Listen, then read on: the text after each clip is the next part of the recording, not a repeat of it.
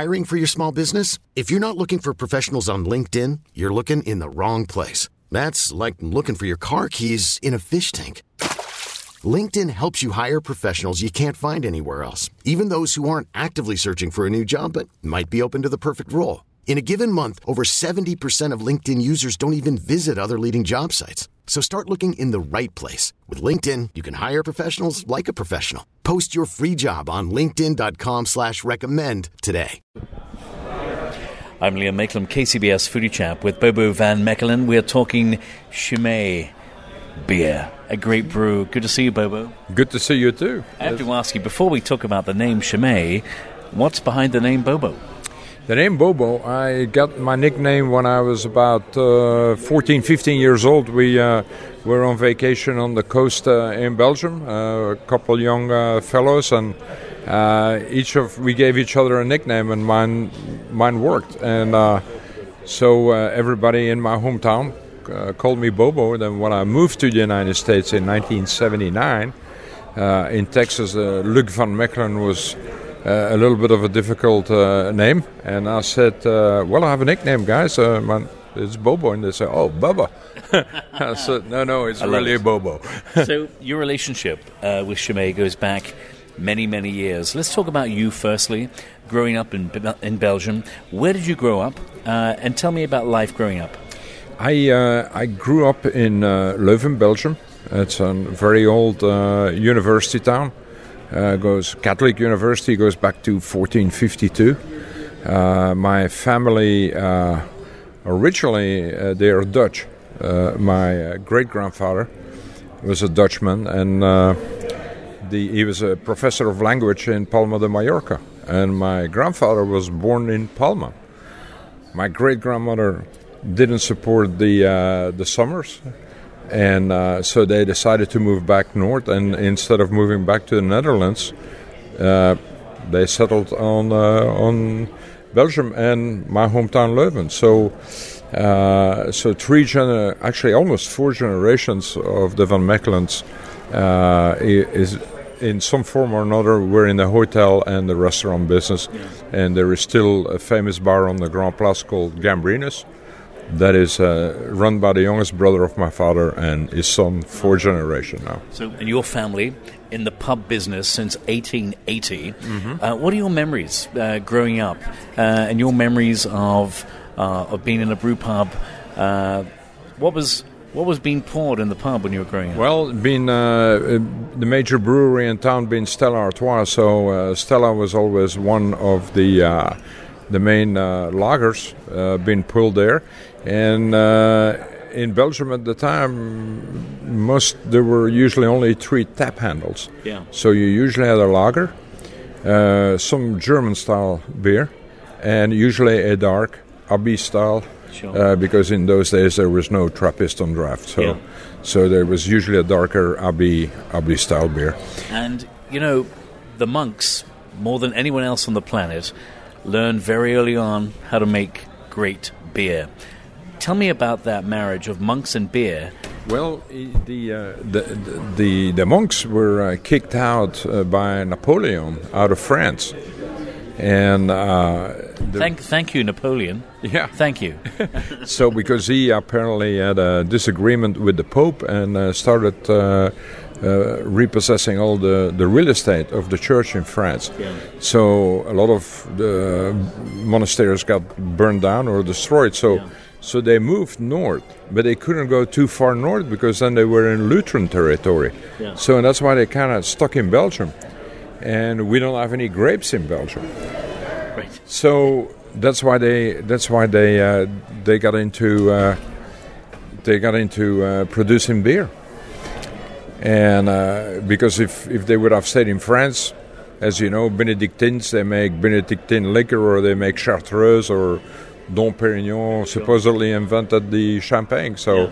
I think that's one of the reasons why uh, monks got into the beer. Now, at Chimay, they always told me that uh, in uh, they were uh, they were farmers because they, they had cows and and, uh, and a farm, um, organic farmers uh, before organic was fashionable, and uh, they were um, vegetarians. Yeah. So some of the monks were complaining uh, to the, the father up, the head of the community, and said, "Hey, we're getting a little weak here. We feel dehydrated, and and so uh, the father up, being an, um, a very clever man, he said, "Well, we'll produce beers. It'll get you hydrated and get all the vitamins in it." Perfect. Yeah. The perfect brew. And I remember being a, as a, as a young kid. Uh, you know, if you wanted to, if your uncle or your your father, whoever had a car at the time and was able to travel in to the countryside, if they wanted to drink a good Trappist beer, they pretty much did a Sunday afternoon drive to the monastery Sure. and get uh, went to their uh, hospitality room yeah. and then brought a case back home. And it's it's really, I would say, probably in the 70s, in the 80s, when uh, the grocery store business became uh, more popular. Because in uh, you know, when I was a young a young kid, my mother still used to go to the butcher, uh, to the baker, to the pastry. Oh, yeah. You know, there was not there was not a, a general grocery store. to Maybe go. the milkman would drop off the milk. Oh, and the beer was delivered at your house too Yeah. you know, soft drinks and beer delivered at the house. So I would say that, uh, like in the 70s, 80s, you started to see some of these. And Chimay was pretty, is only two miles from the French border Yeah. towards Luxembourg, so it was quite remote. And Chimay is a little town, uh, Chimay, uh, close to Luxembourg. What's behind the name Chimay? What does it mean? Well, the uh, the name of the monastery is way, cheers. Cheers. the name the name of the monastery. If if you look at a bottle of Chimay, you will see it's engraved in the bottle. It says Abbaye de Notre Dame de Scourmont. That is the name of the monastery. But the monks received the land from the Prince of Chimay in 1850. Uh, so 12 years later, 1862, they started producing uh, beer. They called the beer Chimay in the name of uh, the Prince of Chimay. Now, today, you're the president and ambassador. Uh, folks who know Chimay, especially here in America, they know you, Bobo, the guy behind it, the face of Chimay. Um, but I want to mention your first job was in the family pub. Before you were pulling pints, you were doing what? In, uh, I was washing dishes in the basement. Uh, we started at the bottom together, yeah, Bobo. Yeah, uh, that's pretty much how you. Uh, my grandfather was pretty old-fashioned uh, uh, professional chef, and so you you started in the kitchen. Uh, and my first job was uh, was if the mate was sick or somebody didn't show up for work, and it was a summer vacation. They would call up my father and said, "Hey, does he want to make a little extra money?" And I would go and uh, be in the basement washing dishes for six hours. Sure. Yeah. Um, years later, uh, a friend would invite you to Austin, Texas, uh, and you would begin a new chapter in your life in Austin, here in America. Uh, tell me about the first year in America. How was it coming here, uh, and what what did you imagine life would be like in America? Well, it's uh, I, my intentions were uh, just to come and, and pay a, a visit to my friends. I had, I had no clue that uh, 37 uh, years later we would still uh, I would still be in the United States. So I came and uh, spent some time, and then the, the I came the first time to the United States in 1975. I spent quite a bit of time. Spent some time in Mexico. Uh, went through the Bahamas and, and back home. And the the the, the most impressive uh, thing about Texas, first of all, people were extremely friendly, uh, and the vast openness when you come from a small country like Belgium. Uh, I remember driving and, and I, looking at a map and go like, well, I should be there, and you still got three hours to drive. The big I mean, open it- roads. It was yeah. miles and miles of Texas is not an exaggeration. and nobody thinks anything of driving 200 miles to go somewhere. No, uh, yeah. Even when I go back to Europe now, and I said, "Oh, I'm in Paris uh, in the morning, and then I go to Brussels, and the next day I drive back to Paris." They go, "Are you crazy?" I said, "Well, it's closer than going to Houston or Dallas for me, you know." No big deal. No. Tell me about Chimay. What makes it special? Well, if uh, if any of uh, the people ever make it to the, the monastery of Chimay and you have a chance to talk to a monk, and I, as I asked in the past, I said, Father, what is the secret of Chimay? there's always the same answer water and yeast. They're in a plateau in the Belgian Ardennes, and water has been seeping there, been filtered naturally for millions of years. And uh, according to the father monk at the time, was Father Thomas, he says we are blessed with the quality of the water that most of the brewers they may have to ch- change the pH of the water a little bit, but for Chimay it's it's it's perfect. Also, being farmers and never used any pesticides, so they they spend enormous amount of time make sure that no pesticides seep in their wells uh, because now there's a couple of roads closer by and there's can be an accident. So immediately a lot of uh, drainage is being constructed. So in case there is a, a, fuel leak or whatever, doesn't yeah. doesn't seep into their wells. Then number two, uh, it's the yeast. So in every Chimay that you drink today, the yeast goes back to 1948. Now, why 1948? Because the monastery was occupied by the German army, and the monks were kicked out of the monastery, so they lost their yeast.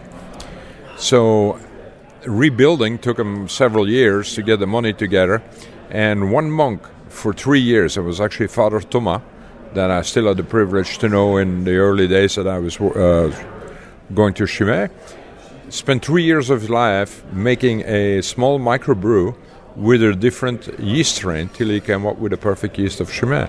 So you still, in all the beers of Chimay that they produce, and uh, they, they have four beers. Uh, the, the fourth beer is called Dorée. Not too many people know about it because that's their table beer. Yeah. Uh, but you know, most people will know the Grand Reserve, the Premier, the first one they brewed, and then the triple that we're drinking uh, here today. So, when bakeries talk about the starter dough, mm-hmm. this is very similar, right? Yes, it's a repropagation. If you if you ever uh, will have a, an opportunity to visit, unfortunately the brewery is not open to the public, but we can get you in by appointment. Yeah. Uh, usually for people that are in the industry or people that are really dedicated to to go and uh, want to see how the beer is uh, produced. So they repropagate that same yeast. Sure. So uh, so they they brew about uh, five times a week. They they don't work on the weekends. Uh, they they don't work 24 hours a day. Uh, so they the beer uh, gets in a tank, and it depends on of the style of the beer. If it's double or the the Grand Reserve, you got three to five days uh, fermentation in the tank. Yeah. Then we put it in a tanker truck. Yeah. Put a little bit more candy sugar and more yeast in it. Sure and we take it to the uh, bottling facility yeah. that is seven miles down the road. Now, people go like, "Why is the bottling facility seven miles?" Because it's a monastery, and we need to keep everything very quiet, and that's where the 18 wheelers come in to pick up the beer. And you know, as you know, in Europe, they bring the old bottles of beer back and they get cleaned, so you got a lot of noise. So it's a tremendous amount of noise. So that's why they build that seven miles away, and also uh, second fermentation in the bottle 27 days that takes a lot of space sure. And that, that wouldn't be possible at a monastery so if you drive up to the monastery you will never know there is a brewery there so the only thing that gives it away if they're brewing you would smell it sure yeah but but uh, even when we need to put new tanks in they open up the roof take the roof apart and lower the tank into the brewery now that only happens every 15 or 20 years yeah when there is a small expansion to the brewery. But to this very day, the monks are behind this great brew. Yes. Uh, so there's three rules. Uh, very important: the difference between an Abbey beer and a Trappist beer. Uh, it needs to be brewed inside the walls of the monastery. No commercial investors, and majority of their net proceeds need to be given away to charities. So, if you drink a Chimay, you do a good deal. I love that. So I've done my yeah. good deed for the day. Yes, you did. And again tomorrow. Yes. And the day after. Yeah. So uh, in the in in the mid in the mid uh, 1990s, the six and one Dutch Trappist monastery came together to protect the name Trappist. So they made an associ- association of uh, Trappist monasteries. There are about 172 in the world, but only 11 produce beer. But some of them make cheeses. They make, you know, they all need to make some kind of living. Uh, but they wanted to protect the name because a lot of commercial brewers in Belgium started to use the name Trappist style for their darker or their specialty beer. And so the monks said we need to protect their name. So it's a little bit like uh, sh- uh, champagne needs to be from the Champagne region, or cognac or Calvados. Uh, so, and that's why you see always a little. Uh, there's a little stamp on the side of a Chimay or any Trappist that says authentic Trappist product. Yeah. So it's to protect their name. You travel all over. You're here in you're here in San Francisco. Uh, the beer industry uh, in the Bay Area is growing. Lots of small little microbreweries, uh, brew pubs popping up all over. People love the beer here. Oh yeah, the uh, the West Coast is is always been. I I remember coming here the first time. I think I set foot in San Francisco. I was in '81 or '82 maybe, and uh, my fr- my friend that uh, lived there uh, introduced me to the Anchor to the Anchor Brewery, who yeah. was basically the the grandfather of the craft beer in the United States. Look at them now. And uh, yeah, and uh, when I came here, I mean, they were s- in Texas. They were still drinking Schlitz. Sure. There was no, there was no craft beer. Yeah. It's a good time to be in the beer industry. Yes, and I, I basically, uh, uh, probably more than ten years ago, I told the Belgians, I said, "This is gonna, you're gonna see, this is gonna be like the wine business." Yeah. And uh, the, when the uh, when the Californian wines, or the particularly the Napa wines, went to France and beat uh, a Bordeaux and a Burgundy, Judgment of Paris, 1976. it changed the it changed the wine the wine world shook, shook up the wine world. That's right. And uh, and I think there is actually last night I was uh, at the famous beer bar here in San Francisco, Toronado, Yeah.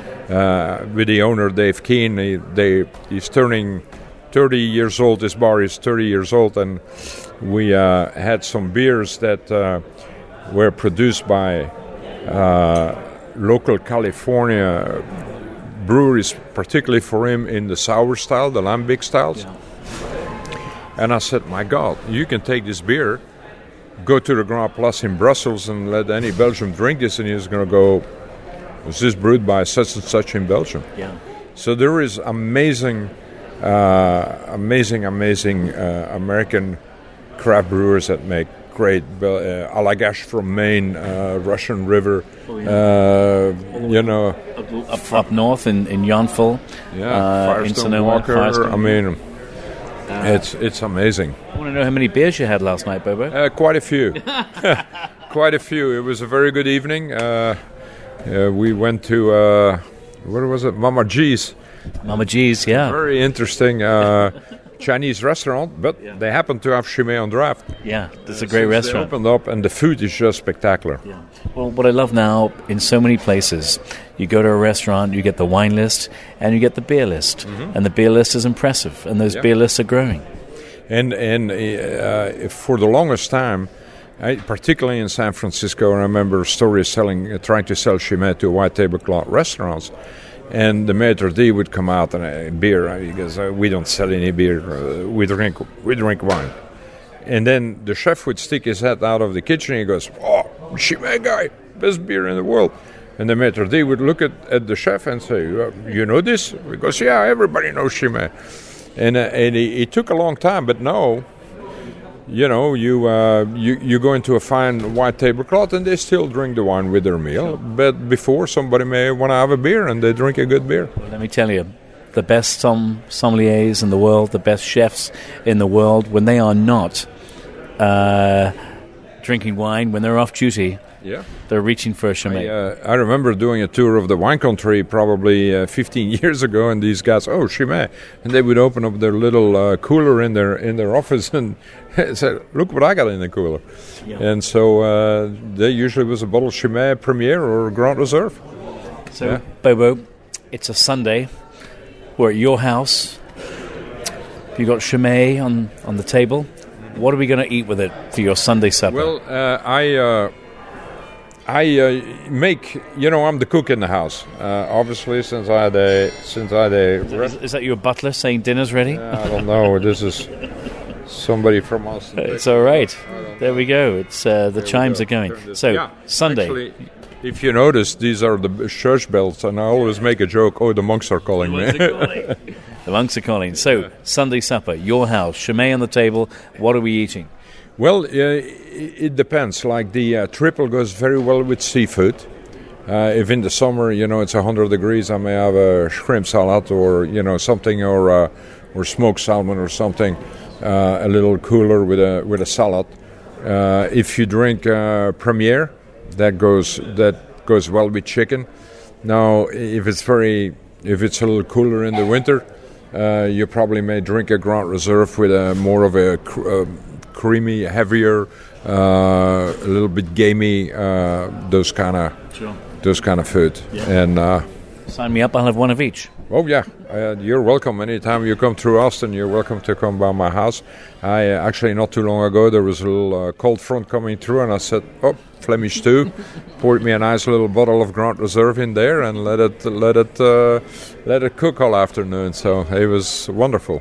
Well, Bobo, great hearing your story.